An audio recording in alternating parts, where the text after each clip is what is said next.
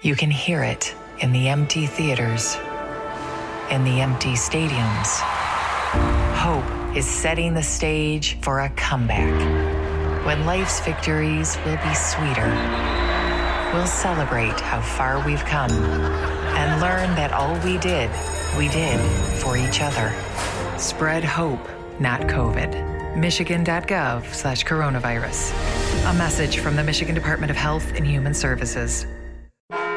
You get a whole lot of something with Farmers Policy Perks. So much, I'm going to have to speed things up. You can get the claim free discount, which gives you money off your homeowner's policy if you've been claim free for three consecutive years. Also applies for three successive years, three years straight, and what's known to insurance fans as the claim free three peat.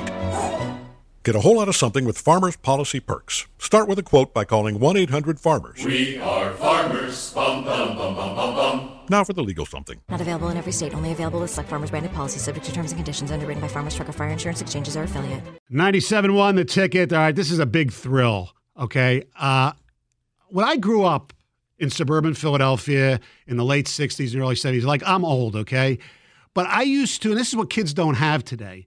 Uh, unfortunately, maybe or unfortunately, I used to listen to a lot of sporting events with my radio, my clock radio. Uh-huh. And even in Philly, you'd get like I'd get you know WNBC and listen to Marv Albert to the Rangers and Lloyd Pettit to the Blackhawks. Obviously, Bruce Martyn on WJR would come in, and there was a uh, Lloyd Pettit, Chicago Blackhawks, and there was this station in Fort Wayne, Indiana. I would, I would listen to Fort Wayne Komets hockey with some guy named Bob Chase. I know I know they played the Muskegon Mohawks, the Port Huron Flags, and lo and behold, uh, later in life, uh, our next guest actually was, I believe, the play-by-play voice for the Port Huron Flags, and that is the great, the one, the only, Mike Emrick. How you doing, Doc? I am doing wonderfully. You don't sound that old, but you must be I'm- if you remember that. Oh yeah, six, I'm I'm I'm, I'm, six, I'm. I'm 61. well, I'm I, I've got you by well over a decade.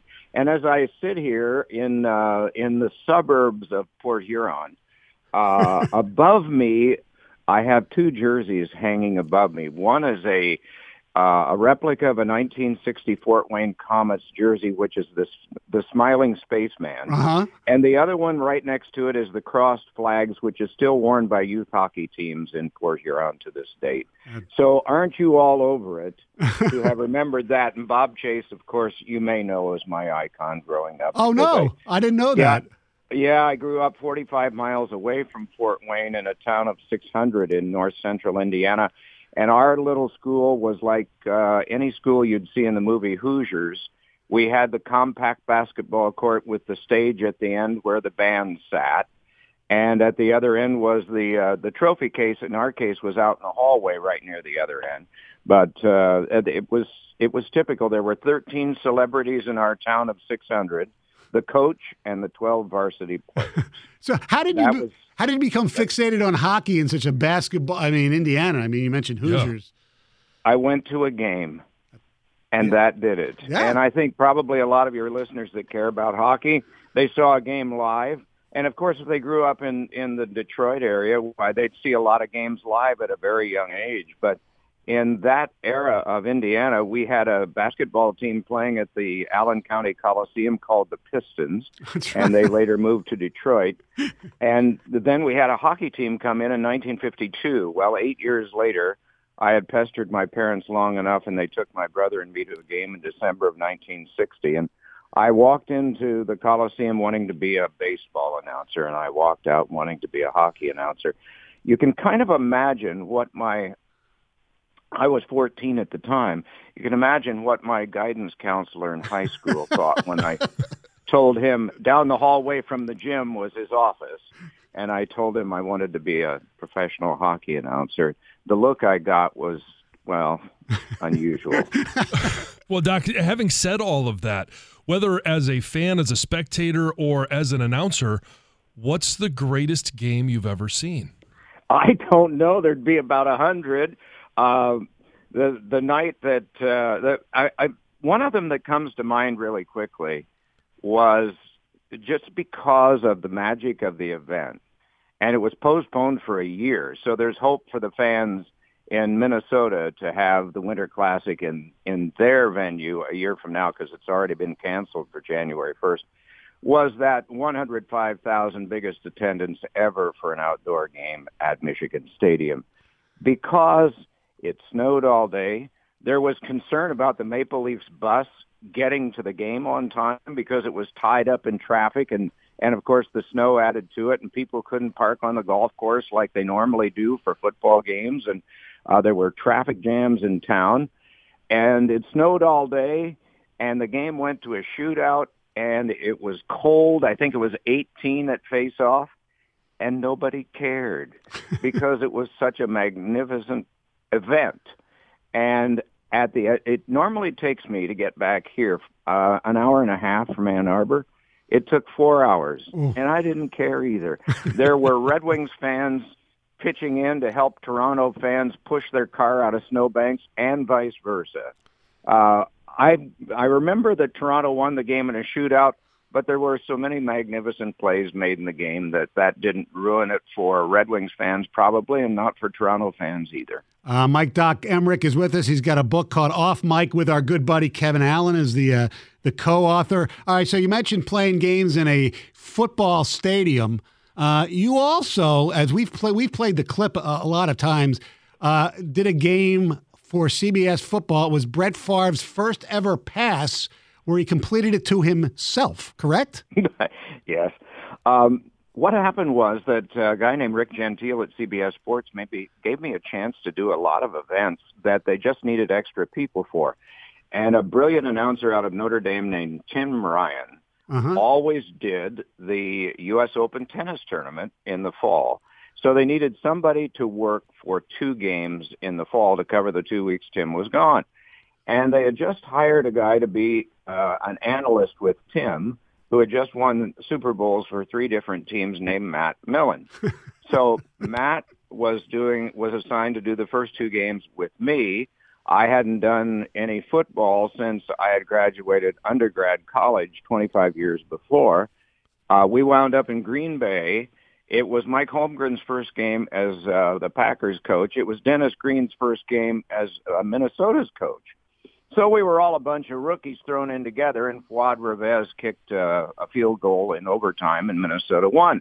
Now the second game was down in Tampa Bay. By the way, it was um, um, uh, Majkowski, uh, Don Majkowski, the Magic the Man. Mm-hmm. Yeah, so he was the quarterback that game, and he started the second game down in Tampa Bay. Well, things kind of went south fast, and so finally Brett came into the game and the uh, second quarter, I believe it was, and he, of course, was pass crazy, and he was good at it, though he had never completed a pass, to my recollection, in his brief stint with Atlanta. I think right. he'd tried four passes or five passes and had not completed any. Uh, but the first one was to himself because it ricocheted off one of the on-rushing Buccaneers uh, linemen, and came into his own arms for a, a little bit of a loss. It's on YouTube, and I was just trying to recall who the uh, who the Buccaneers player was that was coming in on him that that got a piece of it. But uh, so that is one of those things that was an accident on on my part. I was just right place, right time to watch a guy that became historic and legendary um, trot onto the field in a Packers uniform for the very first time. Now, announcers are never supposed to root or care who wins. I'm curious, being a proud citizen of the United States, when the United States mm-hmm. played Canada in Vancouver for the uh, for the gold medal, were you? It was one of the great games of all time. Crosby scores the uh, overtime goal. Were you bummed a little bit? No, because I I thought um, that the one thing we we were cautioned about, if we had any leaning that way at all, uh, and the phrase used was jingoistic, that we were not to cheer for the United States in any competitions, in any of the sports in the Olympics. And we were reminded of that every time we had a seminar before the Olympics took place. Now, you realize that, you know, you're a pretty cold fish if you don't care uh, how things turn out. But by the same token, we were celebrating great hockey that day. Yes. And it still stands in my memory as one of the great events that I ever saw. Uh, and I'll try to condense this into 30 seconds because I'm sure you have drive time on Thursday. You've got commercials. So here it is. the best about hockey, outcome in doubt, last minute of play, goaltender pulled, Zach Parise scores out of a net mouth scramble. Game goes to overtime. Crosby scores to win it. Afterwards, we carry interviews with both Crosby and Ryan Miller.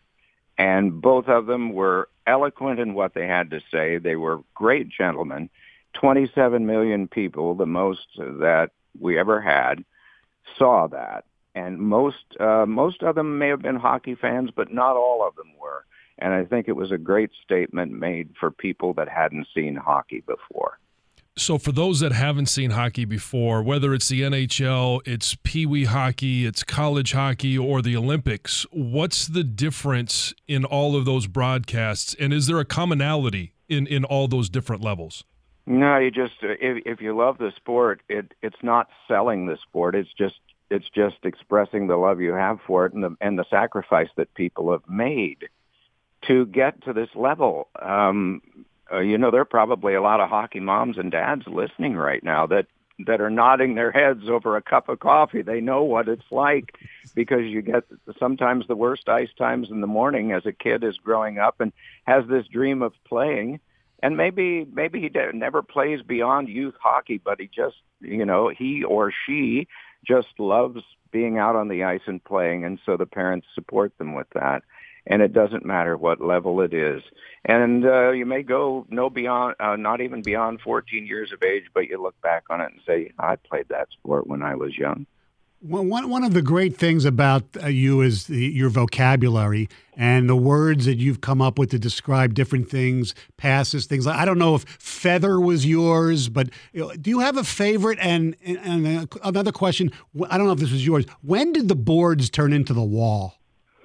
Uh, that's a coaching phrase, Oh, and I didn't. I didn't really adopt that very often. uh, I still refer to the boards, and once in a while the wall, just to change the language a little bit. Uh-huh. Uh, early '90s, I think I started hearing coaches say that, Yeah. and uh, they started referring to it as the wall. Uh, years before, when it was individual boards, and you may see old pictures of Gordie Howe stick handling along the, the boards at Olympia Stadium, and you see the individual slats. Mm-hmm. And uh, so it was called the fence at one time, and even in even in old rule books, NHL rule books, it was referred to as a fence. Well, it's probably because it had individual slats in it, so that's probably why it was. But no, I don't have any favorite ones. Um, I, I think probably an archaic one that is attributed to me, but others used it too, was waffle board, and that is only now uh, archaic because the the blocker that a goaltender holds is no longer brown. It's, Right. It's Uh-huh. it's team colors now, and it doesn't look like a waffle from the rivets anymore because it's not brown anymore. So I, I don't use it very often anymore. Doc, you mentioned at the beginning Bob Chase was your icon. Um, and to uh, those of us that have listened to hockey or listened to all other sports, you would be one of the icons for us. As you look around now or you listen to games, who are some of the announcers that, that you enjoy listening to in today's sports landscape? Well, uh, I, I've got a chance to work next to Bob Costas, and I always like his call of baseball. Now that Vin Scully is retired, and I, I was not a Tigers fan, but when you and and I think when I've I've even been up in Escanaba and places like that, and and gone into hotels, and I see a picture of Ernie Harwell speaking to a service club in Escanaba, and I'm thinking, this guy is like Gordie Howe was. He was such an ambassador. He was all over the state of Michigan. And uh, I always enjoyed his call, especially on opening day when he would talk about the voice of the turtle dove being heard in the land and, and quoting the Bible uh, annually every year. And uh, Bob Prince, the uh, lopsided uh, home homer announcer in Pittsburgh, sold me on on my favorite team, the Pirates, years ago. But of the guys now, I, I of course enjoy Al Michaels doing football, and uh, Bob Costas doing baseball. I guess they would be uh, among my favorites. Uh, I, I've listened to Marv Albert so, for so many years doing basketball. And the yes call whenever a ball goes swishing through the He net. was a, I- he was a great Ranger announcer. He used to do that show too this week in the NHL. You know, he, Yeah. he, he was he was amazing. Locally, I mean, the two Kens are pretty damn good too, right? Ken? Oh, yeah. And what you have locally is not only excellence but stability. Do you know that the tandem of uh, Ken and Paul and Ken and Mickey are the longest serving two tandems in their media in the league? Wow. And you have that. And you have one that's almost 25 years and one that's just short of 25 years.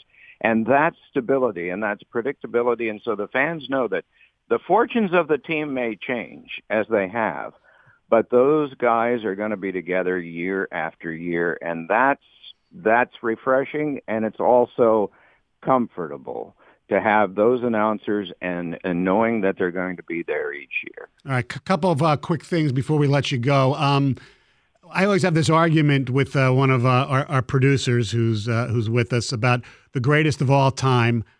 He says you Gretzky. argue with producers? Yes, all the time. because I'm older. I say yeah. Bobby Orr. He says Gretzky. Who's right? Because I think Orr changed the game more than anybody. Well, I think you, uh, you know, I, I defer to some of those guys, but I also defer to my own preference. Gee, how? Okay. um, and here's why. In my case, for me, and I'm the guy making the call because you asked me. Yes, you make the call. He, his his style of play sold me on the sport. Now, granted, I was watching at an earlier time than you were. But what I admired about Gordie Howe were a number of things. One, his ability to score. Two, his ability to play make. Three, his ruggedness. Four, occasionally he fought, although the Gordie Howe hat trick is probably overdone because he didn't fight that much. And five, the fact that he was such a gentleman away from the ice. Mm-hmm. Now, the, the two guys you mentioned, fit the definition in my mind of an ambassador. The ambassadors for sports, and in particular hockey, were guys that were the epitome of playing skill. And in our sport, because there are only two bilingual cities, Ottawa and Montreal, they had to have English or at least a working knowledge of English and be able to use it well.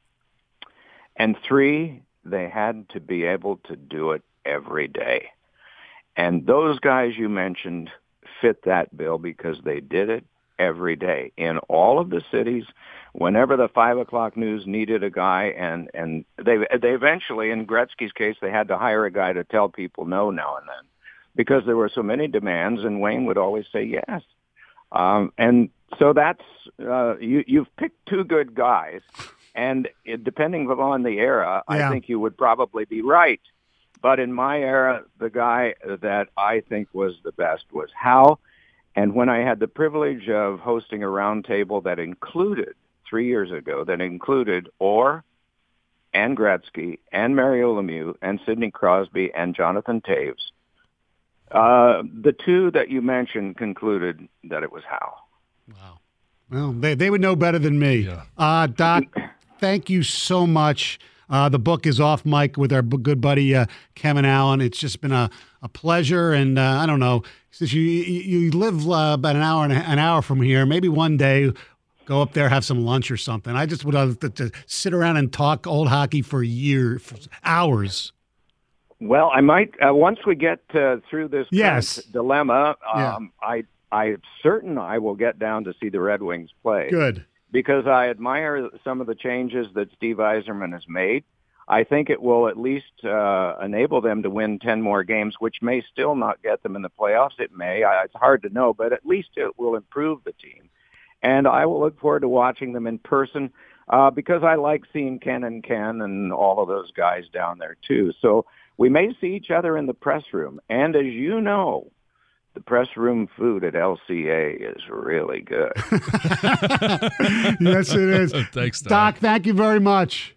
Okay. All right. That's that's Doc Emrick, the icon, the yeah. great one. 97.1, the ticket. You get a whole lot of something with Farmers Policy Perks. So much, I'm going to have to speed things up. You can get the claim free discount, which gives you money off your homeowner's policy if you've been claim free for three consecutive years. Also applies for three successive years, three years straight, and what's known to insurance fans as the claim free three peat. Get a whole lot of something with Farmers Policy Perks. Start with a quote by calling 1 800 Farmers. We are farmers. Bum, bum. Now for the legal something. Not available in every state. Only available with select farmers branded policies subject to terms and conditions underwritten by Farmers Truck or Fire Insurance Exchanges or affiliate. You can hear it in the empty theaters, in the empty stadiums.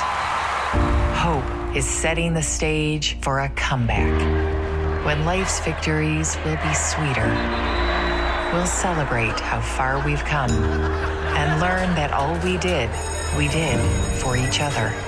Spread hope, not COVID. Michigan.gov slash coronavirus. A message from the Michigan Department of Health and Human Services.